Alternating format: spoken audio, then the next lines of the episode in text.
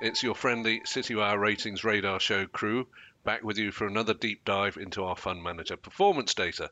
I'm Richard Lander, and along with Angus Foot, I will be talking to our fund manager analyst experts, Frank Talbot and Nisha Long. So, welcome to you all.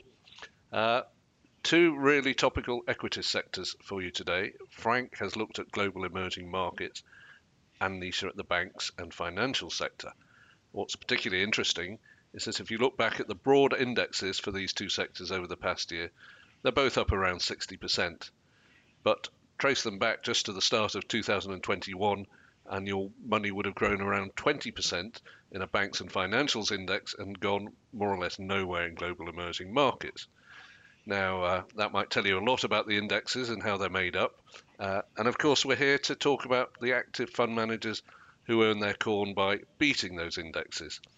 So, Frank, let's start with you because the GEM index gets a lot of criticism as not as being backward looking and not fit for purpose. Uh, so, tell us how your best managers are beating that index. Yeah, I mean, as you say, this might not strike you as, as, the best time to be looking at emerging markets. After all, IMF recently came out and said that while the developed world will recover from the pandemic uh, much quicker in the medium term in terms of its output, the emerging and low income economies will take much longer. And after a, a strong equity market recovery last year, the air has well and truly come out of the rally. Naturally, though, as you say, index is important, and this is country specific. China, the largest component of the EM index at 38%, is more than 20% down from its peak in mid February, having slipped into a technical bear market over the past couple of days. And this is on the back of fears that, firstly, the rally has gone too far after that sort of 80% gain last year uh, from the market nadir in March, and um, some astonishing individual share price gains during that period. There's also this looming threat of inflation. Uh, that's put the brakes on more speculative growth areas, companies, countries worldwide. Uh, nevertheless, it really was a breakout year for China you know the flows into Chinese specific funds continue to to come from Europe. So the long game appears to be being played there. Um, India as well is one of the best performing markets globally last year. As you all know, it's really struggling to contain the virus, and the news flow is, is horrific coming out of the country.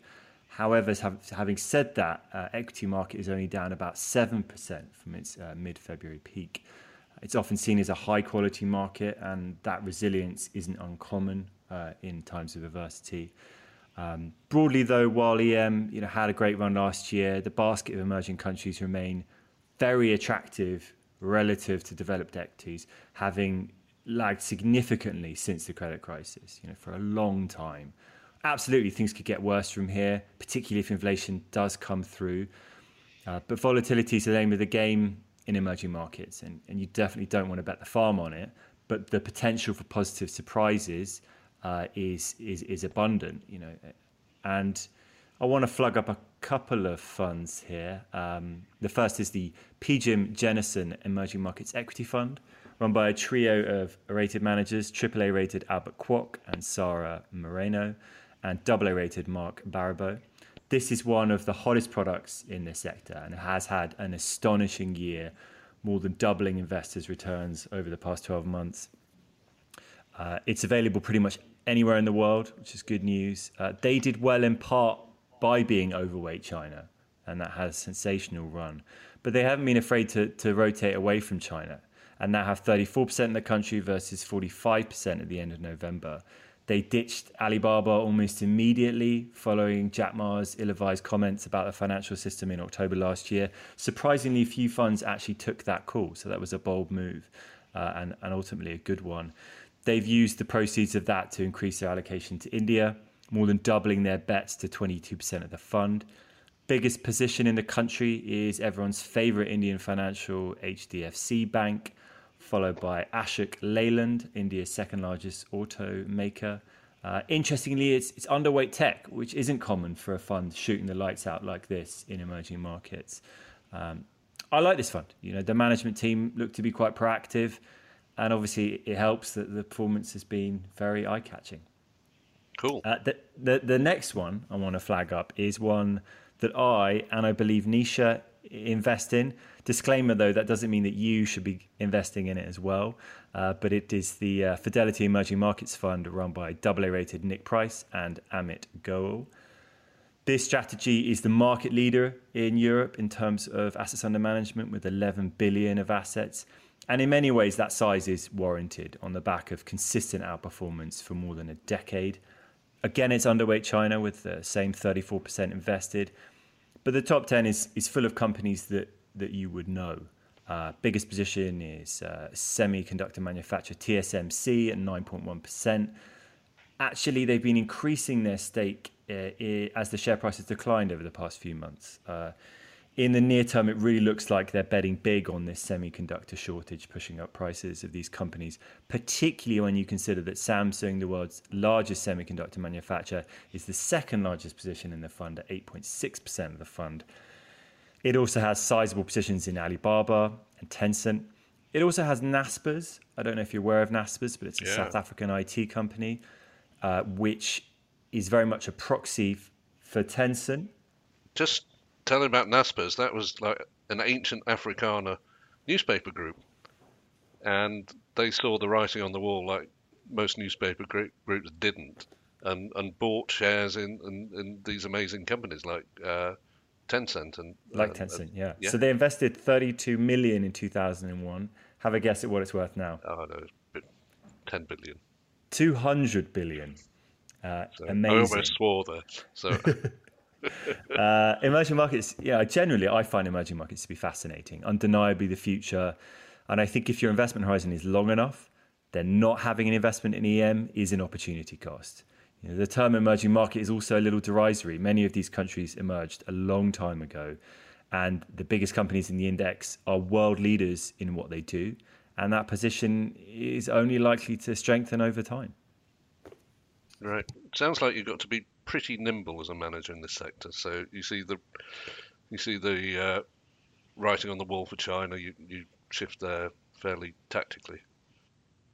I don't I don't know if that's that's always the case in order to be successful. I mean, if you'd have backed Alibaba and Tencent for the past decade, it's pretty much all you had to buy and have your biggest positions, and and they would have done very well for you. But yeah, stuff stuff can change quite quickly. It's a massive set of countries with very different factors influencing what's going on and their share prices.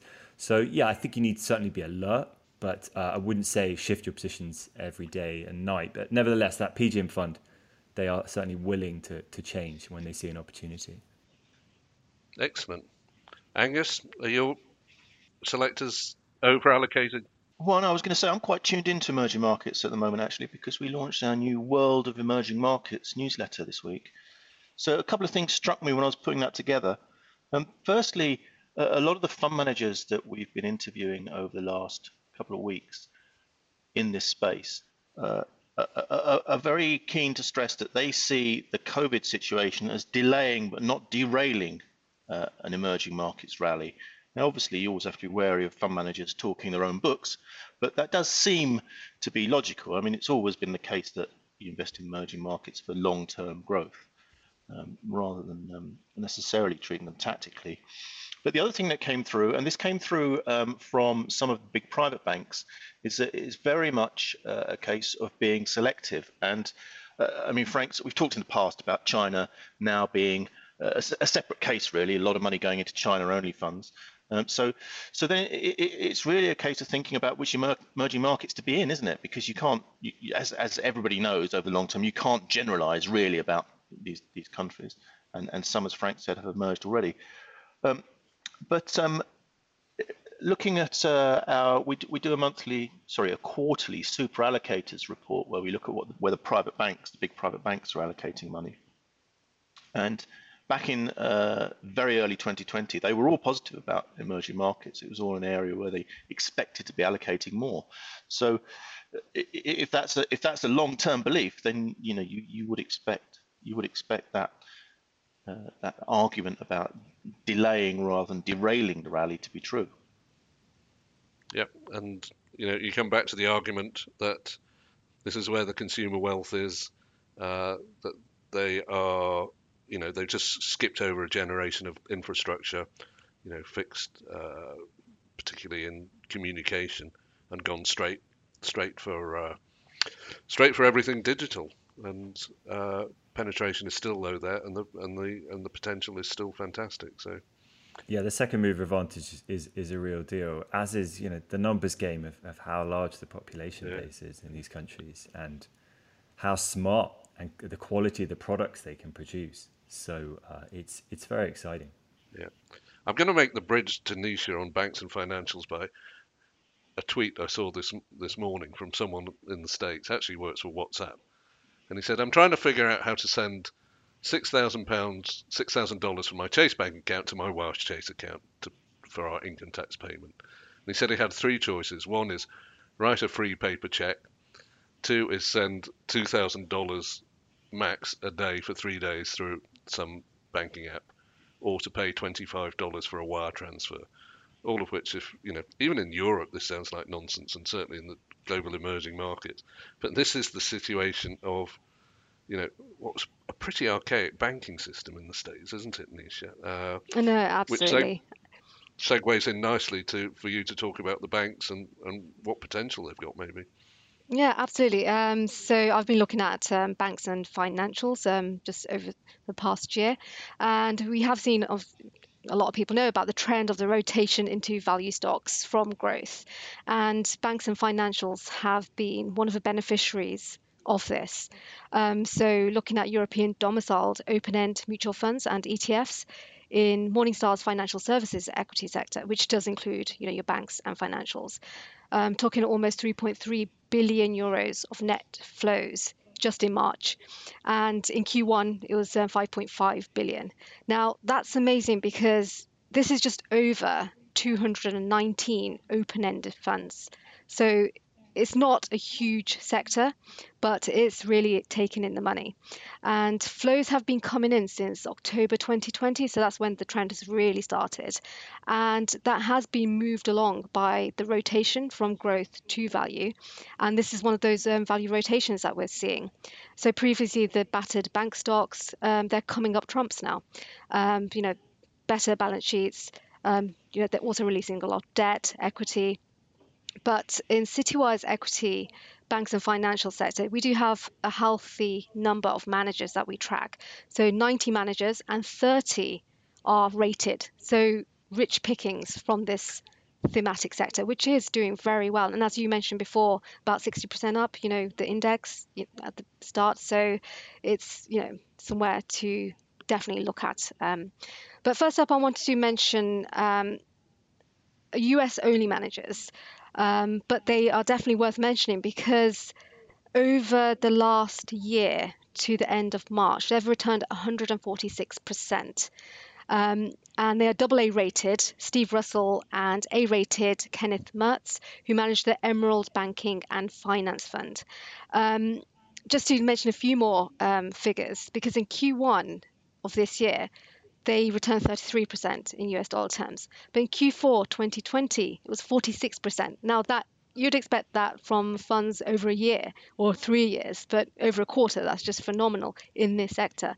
Um, but they do have quite um, not your most well-known um, uh, holdings in their portfolio. So Voyager Digital, Triumph um, Bancorp, um, Lending Club Corp. Some of these I haven't really heard of before.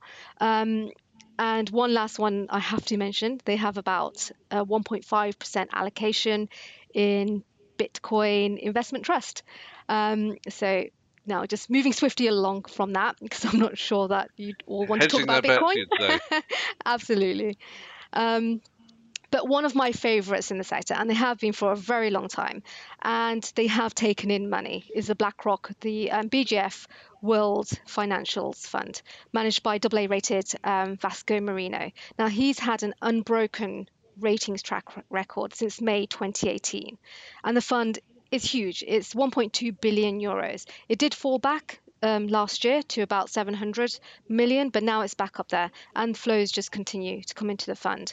And just in March, um, the fund took in 392 million euros. So it's been one of the active funds which has been an investor's favorite in this. And performance now, what can I say, 83% over the past year. um, to the end of April in US dollar terms. And in comparison to the index, the um, All Country World Financials Index, MSCI, is 58%. So um, there's quite a huge difference there. But this can be explained by Moreno's great stock picks um, and his off benchmark positions. Um, so he has um, around 11% in fintech, which has also, you know, really come up over the last couple of years. But he has fintech companies in his portfolio and consumer finance as well, where he has an overweight of 14% over the benchmark. So it's not just your normal benchmark positions. You know, he's going, he's thinking out of the box, and that's why he's got, you know, great returns. Um, he does hold you know the obvious culprits jp morgan bank of america wells fargo and goldman sachs. Um, but in this high conviction portfolio to be so it's about 30 to 50 stocks that he usually has. Um, he it is very punchy um, and value focused um, which can add a bit of risk to his um, portfolio. But you know what? Over the last three years he's really stuck to his guns looked at you know extra positions outside of the index and has you know beaten his benchmark you know by quite sizable gains. Um, so that's one to watch and he continues you know to play it very well. And lastly the, i can't not mention this manager as well another double a rated manager in the sector sotiris boutsis um, of fidelity global financial services fund. Again he's taken in quite a lot of money as well. Um, in Q1 400 million euros, and his fund is over a billion as well, very sizable. Um, and he returned 60.3% to the end of April in US dollar terms. Um, but he is in JP Morgan, Bank of America, Fidelity itself, and um, Charles Schwab as well. So the sector in a whole, you know, made promising gains over the year. So I think the average manager as well is above 60% in the sector, which is, you know, it's amazing. Um, so it still has room to grow as well as we continue to see, you know, value, you know, still running at the moment. Yeah, there's a lot of lot of wind blowing, tailwinds for them, isn't it? You know, the, the yeah. banks have, mm-hmm. have not written off as much as they expected when COVID started.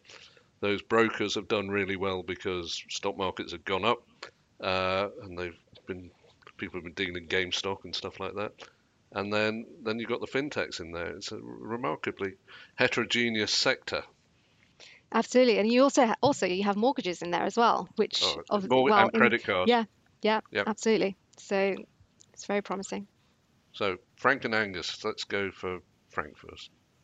Yeah, there's also there's also the aspect of I think some of the companies that Nisha named as sort of lenders to small and medium sized enterprises and as we've reopened or reopening, uh, those stocks are going bonanza because there, there is a lot of interest. There are people taking out loans again in order to pro- ramp up their business as they expect the demand to follow.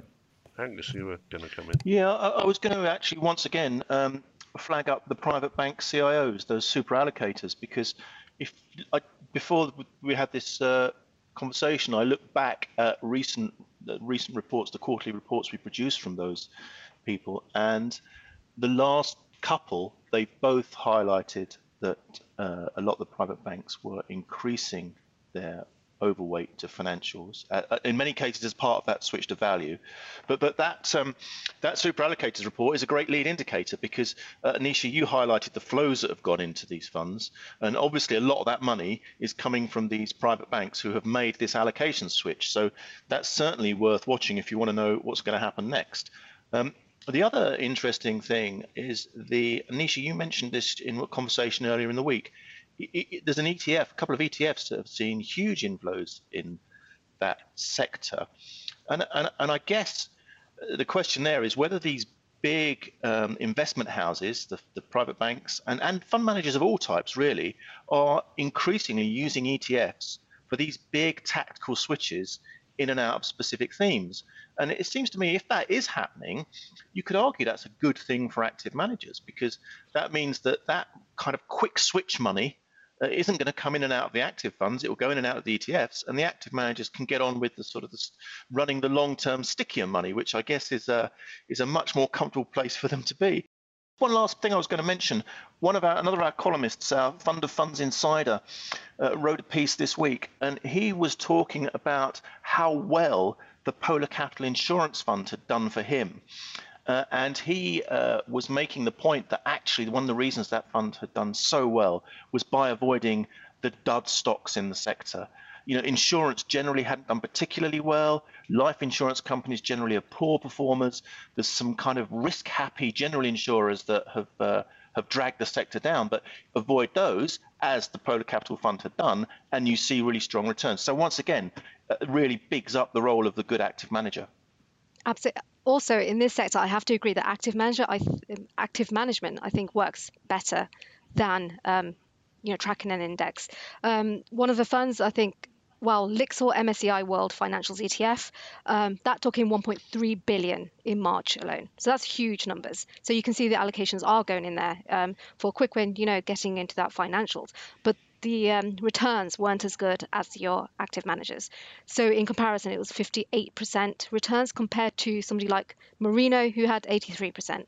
So you can see, you know, it's active management. The stock picks in this sector is rich pickings for the active manager they can do really, really do well. Good. Well, I'm going to disclose that I've got a small shareholding in that uh, Polar Capital Insurance Fund. And Frank, I think you want to make a disclosure about something. I actually have an iShares uh, Euro Stoxx 600 Banks ETF that I bought last year, and it has has done very well. Uh, I think I think financials look to be, although cyclical, one of the areas that have been sold down unfairly when you compared it to say hospitality or aviation. Yeah. And I think a, a, lot of people woke up to that sort of uh, as the vaccine news came in last year. And all this inflation stuff uh, must be a bit of a boost because when rates go up, if they go up, banks tend to increase their margins. Uh, so you know, there's the extra kicker just in case uh, you know the Fed has another taper tantrum at some point. Brilliant. Okay, so much covered there. Lots of interest disclosed. Uh, don't try this at home, or at least don't follow our advice anyway. So thank you to Angus, Frank, and Nisha for another episode, and we'll be back again very soon.